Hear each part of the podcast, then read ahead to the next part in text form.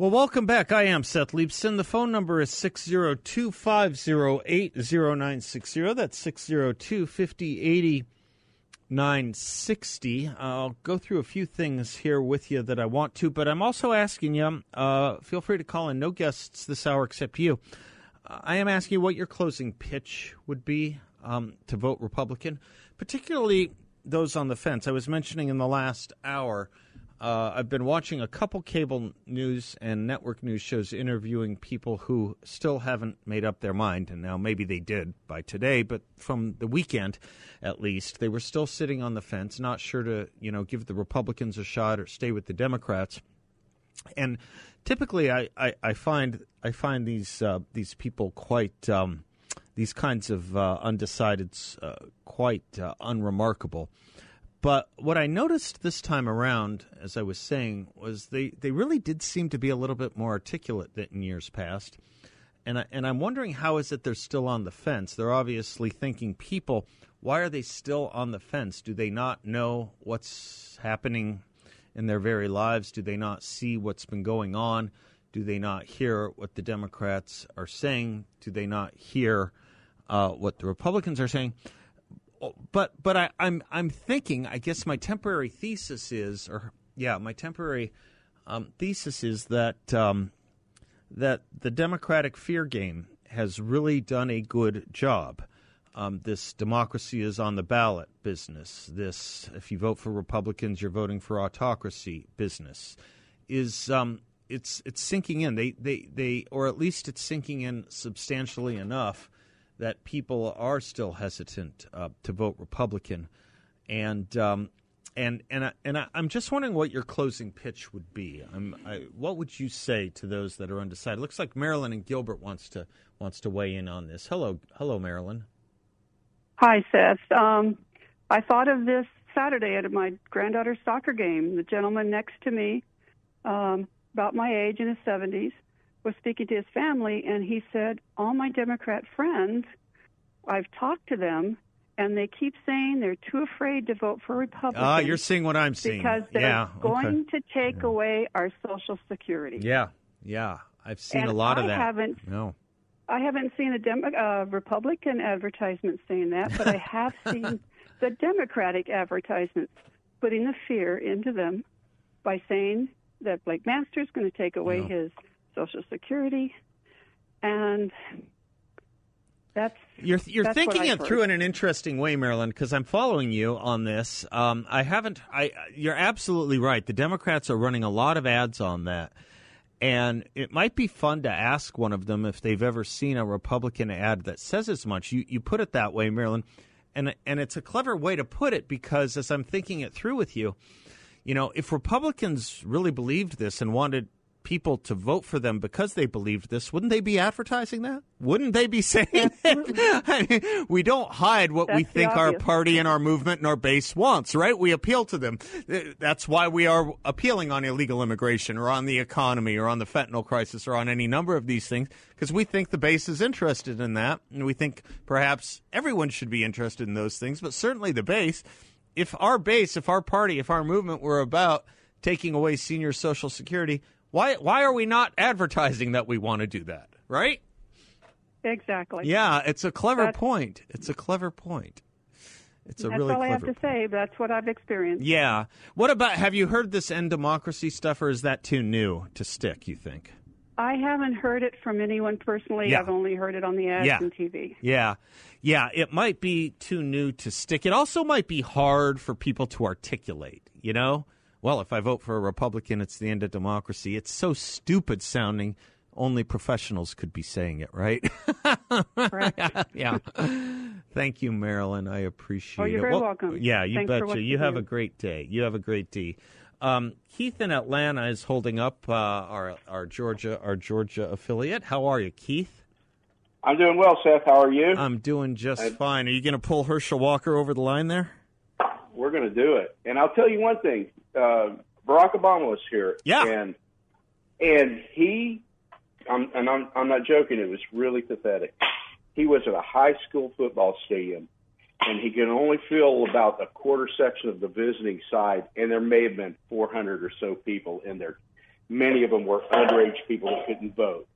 That's that's how little of a crowd that guy can draw now. That's But- interesting. Here's what my closing argument would be. Yeah.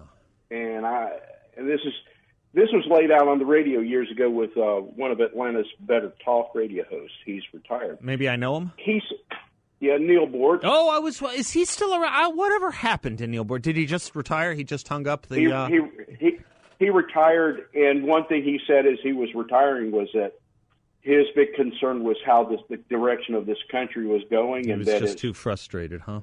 It's it, it's just is the way the way the people have wanted to go with Obamacare and everything. He said people just don't aspire for freedom anymore, and it, and plus, you know, he he was getting up in age. You know, he he's a just wanted to very nice life. man. I have met him on several occasions. It's been a long time. It's been maybe 10 years, but he happens to be a very nice man. Really, he Yeah. sure doesn't come across that way on the radio. And I've It's talked to him a few interesting what times. people's radio personality is versus their off air. I say that with uh, trepidation. That's interesting. He happens to be a gentleman. You know, I know a lot of writers, Keith. I'm not going to take from your time. Don't worry. I know a lot of writers who have a really strong pen. I mean, they are ferociously, you know, some might even say, you know, more than strong, maybe acerbic writers, um, particularly in the think tank and scholarly community, who happen to be the nicest. Pe- you, you know, they just never talk like that. You wouldn't know that. You, you know, some people's public personas like that is a little different. Um, and it's encouraging to know when it goes in the direction of kindness or niceness. You know, he on air he's a he's a, he's a tough guy, but in, in person he's a very friendly and very helpful person. Okay. Yeah. Because I, I was I called Bill Bennett a few times, and he's a true gentleman Yeah, too. yeah. You you could you, you it's like you could sit at the table. Yeah, some people are who. Yeah, some people who are, are you know have the gift of being themselves. Let us say, and uh, I, someday, if you want, I'll tell you who, who I've met over the years that are always what you see in public is what you get in private. Bill is certainly one of those. Yeah. Okay. Anyway, Anyways, Neal Boortz, Boortz, Boortz said years ago, he laid this out. He goes, "There's two documents you need to look at." He said, "Do you really aspire for freedom?" There are two documents you need to read: the Bill of Rights and the tenets of the Communist Manifesto. And and he went through the tenets of the Communist Manifesto and he laid it out. And then he, he said, which he goes, the Democrats like this, the Democrats like this, the Democrats like this. Went through the Bill of Rights, freedom of speech, and and he said, he went through and how Republicans more defend of freedom of speech, and there was no question when he got to the Second Amendment and when he started going through the different of the Bill of Rights, he just laid the argument out there. And if we taught true civic studies in in this work in this country, we could probably wake it up because the problem is is people really don't aspire to be free because they're ignorant. They believe this title of socialism is it's like a safety net that hey, I can live my life if I make a mistake or here or there, I, I'll I'll be okay. I can just learn from my lesson. They don't fully understand that when socialism is is employed, you're never going to get your freedom back. You're going to lose it, and and and that's where we're headed unless we can wake up. And your state really has a big thing to answer for Yeah. itself too. Yeah. With with um, I I just can't stand Mark um Mark um, Kelly, Mark Kelly. yeah, I can't stand him. He's he's he's too tied to China. He he's he's got businesses in China. He's he there there's some corruption going on there with him too. He and he's he's a, another thing that about him that he's been very bold about.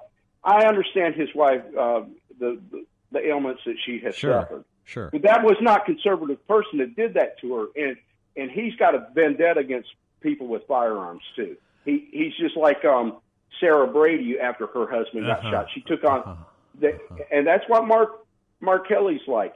But if you could, uh, if you could one day do a, a study on the communist, uh, the tenets of the Communist Manifesto, and the Bill of Rights, and just lay it out to the people, which which party adheres to this, which do you adhere to, and that should be what you're voting on for is freedom. Yeah, Once it's gone, it's gone. You've said a lot there, and I'll tell you, uh, you're welcome to to. Uh, the music means we're going towards a break, so if you want to weigh in further on this, or if anyone else does, I, I have to tell you, up until uh, about two years ago, I never really feared for this country. I always believed that we would go back and forth, liberal, conservative, liberal, conservative, but that there was always a an American, a unique American capacity for self renewal. Um, that you know, if we go too far this way or that way, the natural antibodies, the freedom antibodies, the cons- the constitutional antibodies would kick in, and we'd course correct.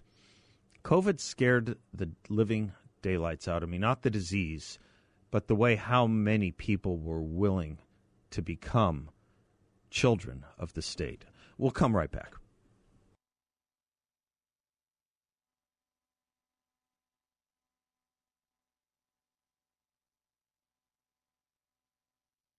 Welcome back to the Seth Leibsohn Show. Gold has been used as money for nearly 3,000 years, and today it remains a common sense investment that's simple and straightforward. You don't need a pushy commission salesperson to tell you why you should buy. You probably already want it. What you need is a reputable dealer with advice based on experience and a complete range of bullion and coins so you get what you want at the best value. Enter the Midas Gold Group. They're veteran owned and proud supporters of this station and this show. They're for, fighting for your right to financial security and privacy that gold offers. Trust the dealer that I, Seb Gorka, and thousands of you already trust. The veteran owned Midas Gold Group. Visit them in person at 625 West Deer Valley Road in Phoenix or give them a call at 480 360 3000. That's 480 360 3000 or visit them online at MidasGoldGroup.com. That's MidasGoldGroup.com. Uh, let, let's talk about that fear, that fear thing for a few moments, if we can.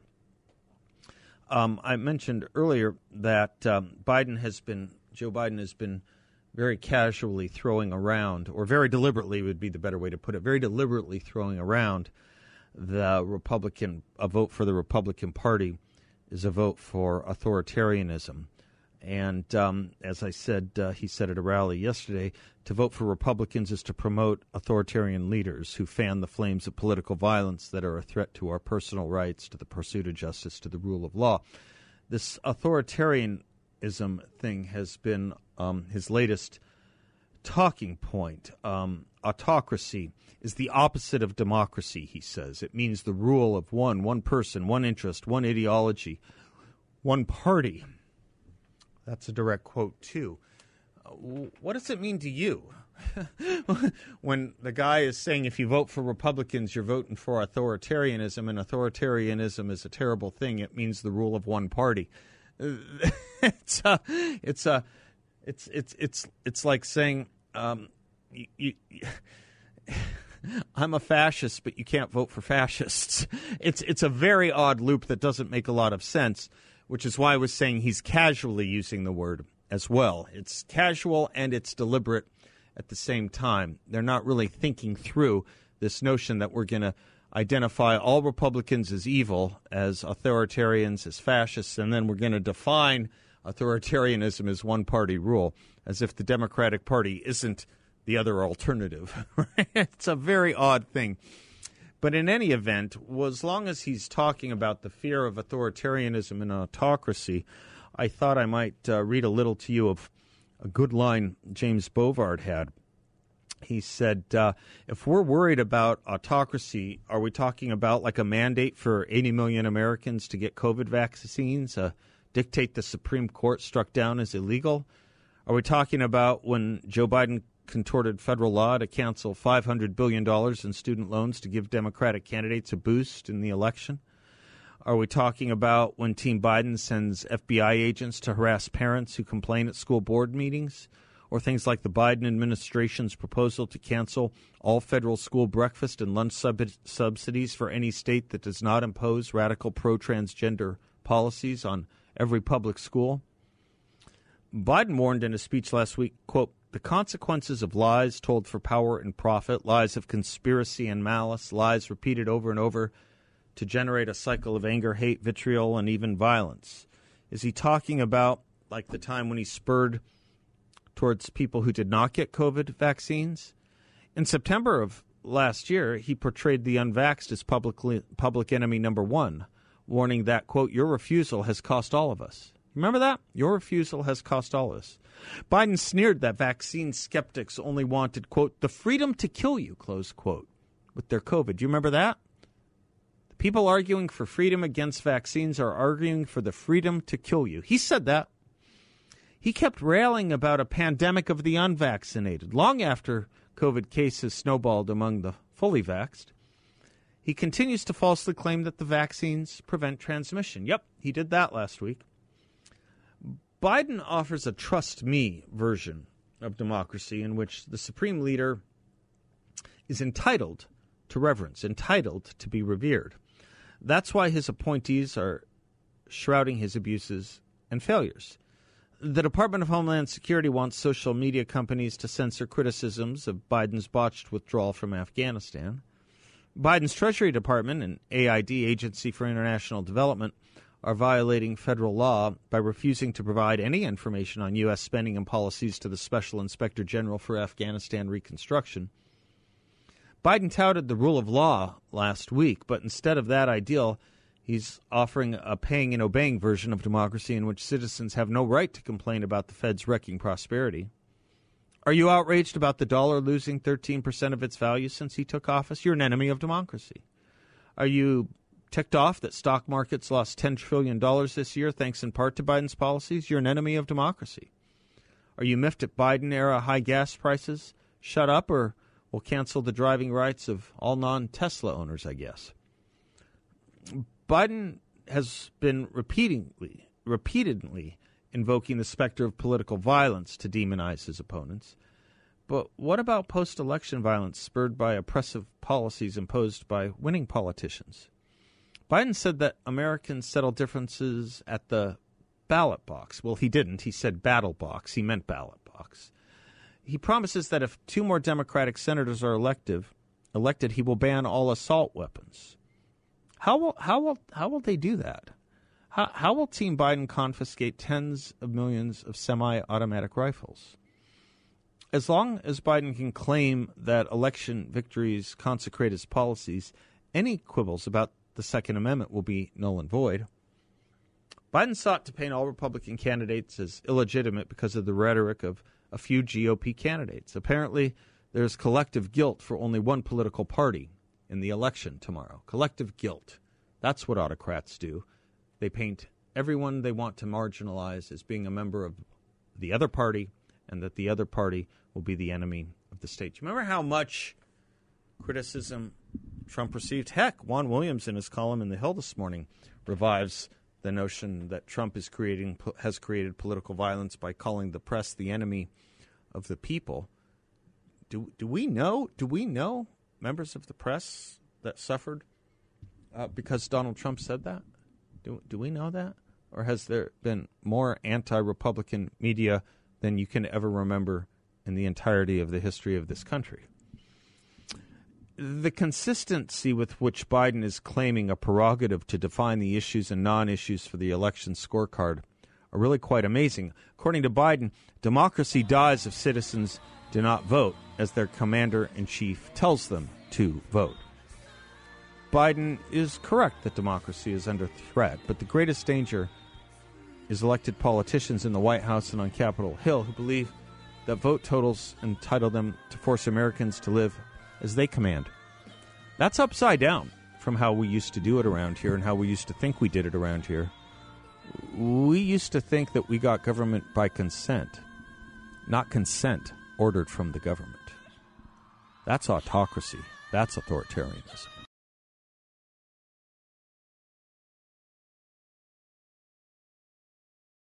If you are worried about stock market volatility, our friends at Yrefy are offering up an investment in a portfolio with a high fixed rate of return that's not correlated to the stock market. A portfolio where you'll know what each monthly statement will look like with no surprises. You can turn your monthly income on or off, compound it, whatever you choose, and there is no loss of principal if you need your money back at any time. Your interest is compounded daily. You're paid monthly with a high fixed interest rate. And by investing with Yrefy, you'll be doing well by doing good. Yrefy is a due diligence proof firm, and you can earn up to a ten and a quarter percent rate of return. That's right, 10.25%. Just go to investyrefy.com. That's the word invest, the letter Y, then R-E-F-Y.com, or, or call 888-Y-REFI-34. That's 888-Y-REFI-34. Make sure and tell them I sent you. Lisa is in Phoenix. Hello, Lisa. Hello, Seth. Thanks for taking my call. Sure. I was just thinking about the humanity of each party and what it means to be a human. And so I don't think being a human is calling other people roaches. I don't think being a human is cutting up a baby inside somebody's womb who's nine months, almost nine months. I I don't think that humanity is telling people that they're valuable, but letting them kill each other in the major cities. I remember reading an article about um, a little girl that was sitting in her grandma's bedroom doing her homework in Chicago, and she was killed by crossfire gangs. I don't think that's human. I don't think it's human to defund the police who would arrest those people I don't think it's human to change laws to say, oh, you don't have to pay bail no matter what you did. I don't think it's human to say, what's good for you is not good for me. Paul Pelosi's assailant didn't get no bail. He got arrested. But other people, like the guy who ran over and killed that young uh, Trump supporter, in Washington, he got no bail. So, who is human? I don't think the Republic the Republicans are human. I don't think the Democrats are with what they're pushing.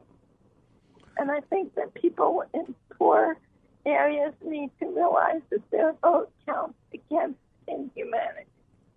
So that, that's a pretty say. good closing pitch, Lisa. That's a pretty good one. You know, um, it's it's pretty. I mean, we could build on that list too, and I know you have more. You know, you could build on that list. Uh, if if you live in a poor, crime-ridden community, um, there's really there's really only one force of composition that separates, you know, the law of um, the law of the jungle, as they call it in, in political philosophy, from from the law of, of decency and humanity, and that is law enforcement. That is the police. Um, you're right about that. What areas of the country are seeing the kind of violence you talked about? They're not the areas with million dollar homes. They're not even the areas with half a million dollar homes. That's not where the Democrats focus their attention. They don't want you to see it. I want to read you a column in a moment about that.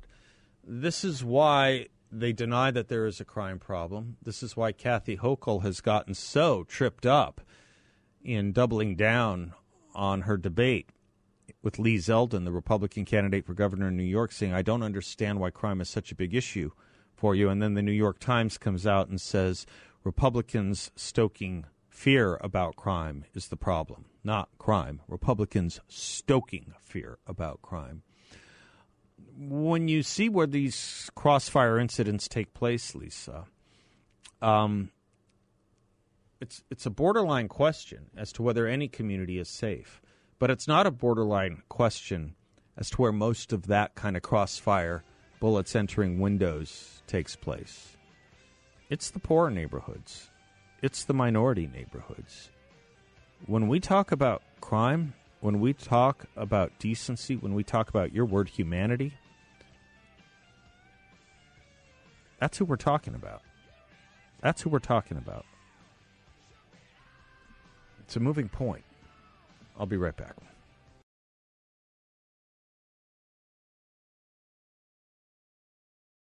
I want to tell you about Bingo Reverse Mortgage. Inflation is slamming retirees, throwing retirement budgets into chaos. With inflation at a 40 year high, the dollar isn't going as far as it did just months ago. With gas prices sky high, grocery prices increasing over 13% since July, and a recession looming, aging adults are struggling to make ends meet. A reverse mortgage could be the safety net you need to get through these hard times by allowing you to convert the equity in your home into cash. A reverse mortgage could put more money in your pocket for living expenses, help you fight inflation, make your investments last longer, and give you the security in your retirement that you deserve. Call the veteran owned and veteran staffed bingo team at 928 277 4476. Yep, that's an Arizona number 928 277 4476 or visit bingoreversemortgage.com. That's bingoreversemortgage.com. Mention this radio ad and get a free appraisal reimbursed at closing, a $1,000 va- value. Wayne is in Chandler. Hello, Wayne. Hello. Uh, I appreciate the caller you just had on before the commercials. I uh, would like to think that she's deeply compassionate about uh, the right things. Yeah, you could hear it, and couldn't I would you? only say Yeah. that, yeah, the the concern we all have is to not be uh, distracted by distractions and vote on real issues. Yeah. The real issues is the framers of our Constitution chose to divide powers so that not too much power resist, or resides in any one set of hands. Right now, all the power resists in Democratic hands, and we've got what we've got. If you are happy with what we've got, then vote for the Democrats. If you want to see it changed, you have to vote for a division of power. You have to put some Republicans in office.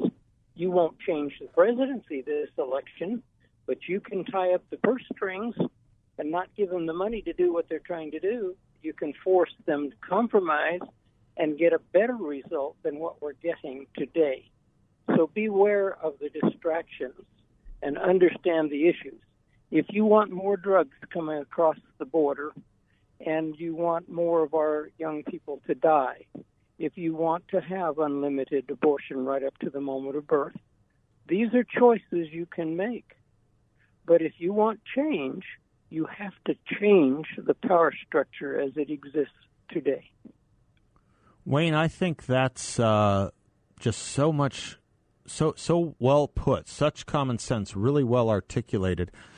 The question I would ask you is, why are people um, uncertain about that point? Why why are there people who are still on the fence? Why do they not see that? I think it's fear. I think it's the fear message of the Democrats. I think it's not that fear message. I'll put it this way: I don't think that fear message is an encouragement to vote for Democrats so much as a break on voting for Republicans. They want to freeze people in the headlights Yeah. and therefore not get Yeah. change. Yeah. I agree. Yeah. The other thing is is that people don't have time. We're all too busy today to think deeply about things and do all the research that maybe we ought to do. So we vote on superficial issues or on fear or out of fear, Yeah.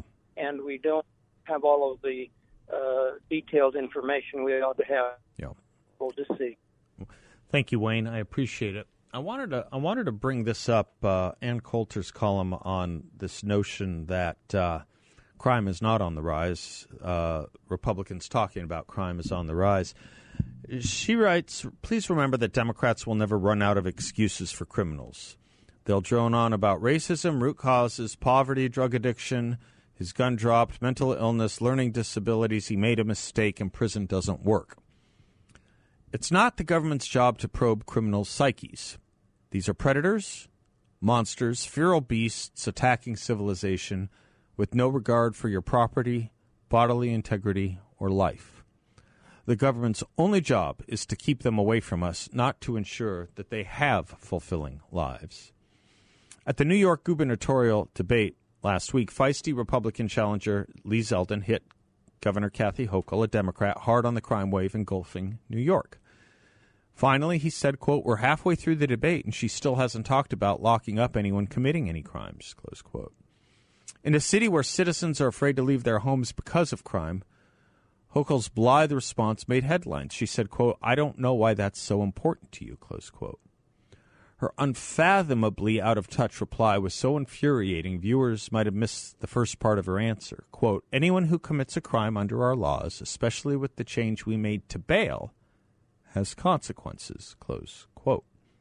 Has consequences. Take note.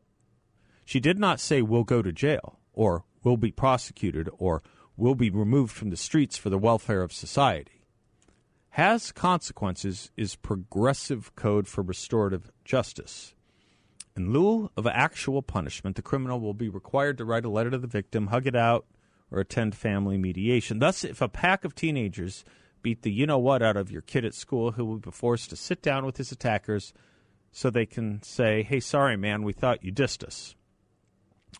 One of the major drivers of New York's unprecedented increase in crime is the no bail law, meaning no jail. The same predators are arrested over and over again, but can never be put in jail thanks to the Democrats. Apart from their overriding objective of keeping certain certain members of our citizenry out of jail, as opposed to say protecting all of them regardless, the Democrats' argument for never jailing arrestees is that bail discriminates against the poor who can't afford to pay. First, show me the rich person mugging New Yorkers or shoving commuters in front of subway trains. Show me the rich person engaging in smash and grabs. Second, we're lucky when we can even catch one of those monsters. And if caught, the vast majority of guilty criminals will never spend a day in prison. Only about 30% of those arrested for a violent crime go to prison. And those were the statistics before Soros backed district attorneys started releasing criminals all over the country. Those were the statistics before the racial reckoning in this country.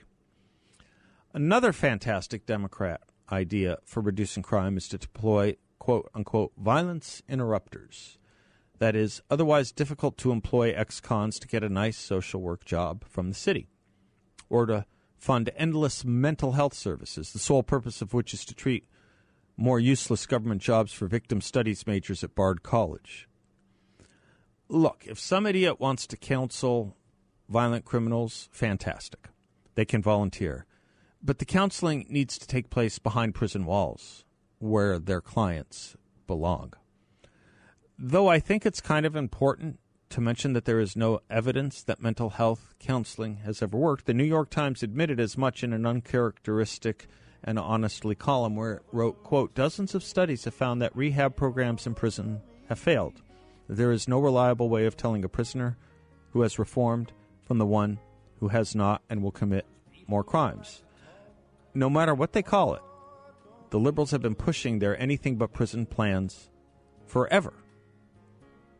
I have quotes going all the way back to 1982. According to a recent Rand Corporation study, putting fewer criminals in prison could reduce both the prison population and the crime rate. On and on, studies like that. On and on. And the truth is, all of those studies may be great in theory, but the, but the evidence and the facts prove them untrue again and again and again. Democrats can't change and won't. They can only be defeated at the polls. Please do it.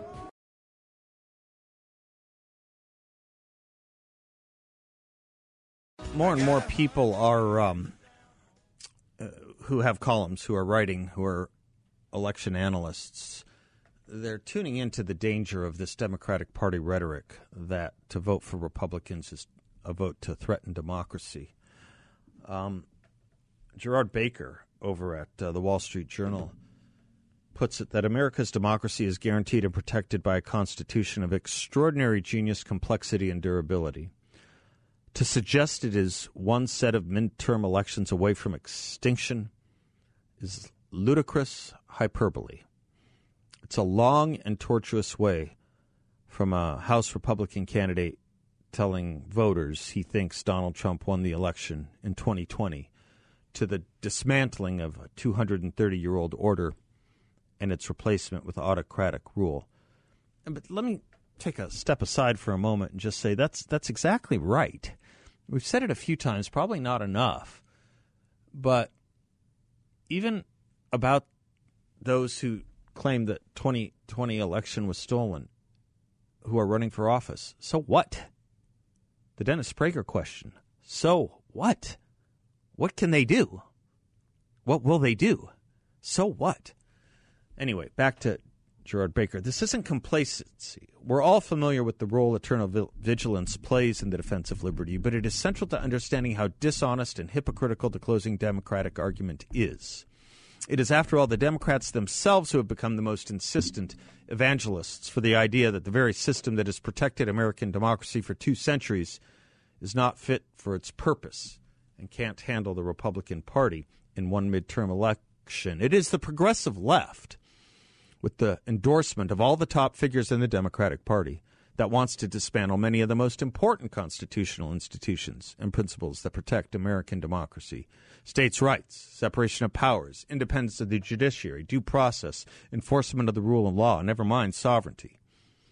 This isn't some fringe view or even merely a cynical attempt to remake the system for political advantage. The party is in the grip of an ideology that believes the entire American constitutional construct is illegitimate, that the Constitution itself was founded to preserve a hidden racial tyranny, and therefore that all those quaint ideas enumerated in it that have become synonymous with America's Republican democracy, equal rights, freedom of speech, are all merely instruments of repression. Mr. Biden thinks he can issue laws by edict and then pretend they were passed by Congress. He said that about his college bailout plan. Democratic lawmakers tried to enact a bill that would have eliminated states' constitutionally guaranteed right to determine the conduct, of elections. Large numbers of Democrats want to reduce the Supreme Court to a politically directed arm of the elected branches of government. On and on he goes in his column. When you hear about threats to democracy, either read Gerard Baker's column in the Wall Street Journal today or think about, as Wayne called earlier, putting side by side what the Democrats want to do and what the Republicans want to do, what the Republicans have done, what the Democrats have done, and you tell me what's more authoritarian and what's more autocratic. It's a really, really easy answer for those that know what authoritarianism is. Don't go away. We'll be right back with Brandon Weichert.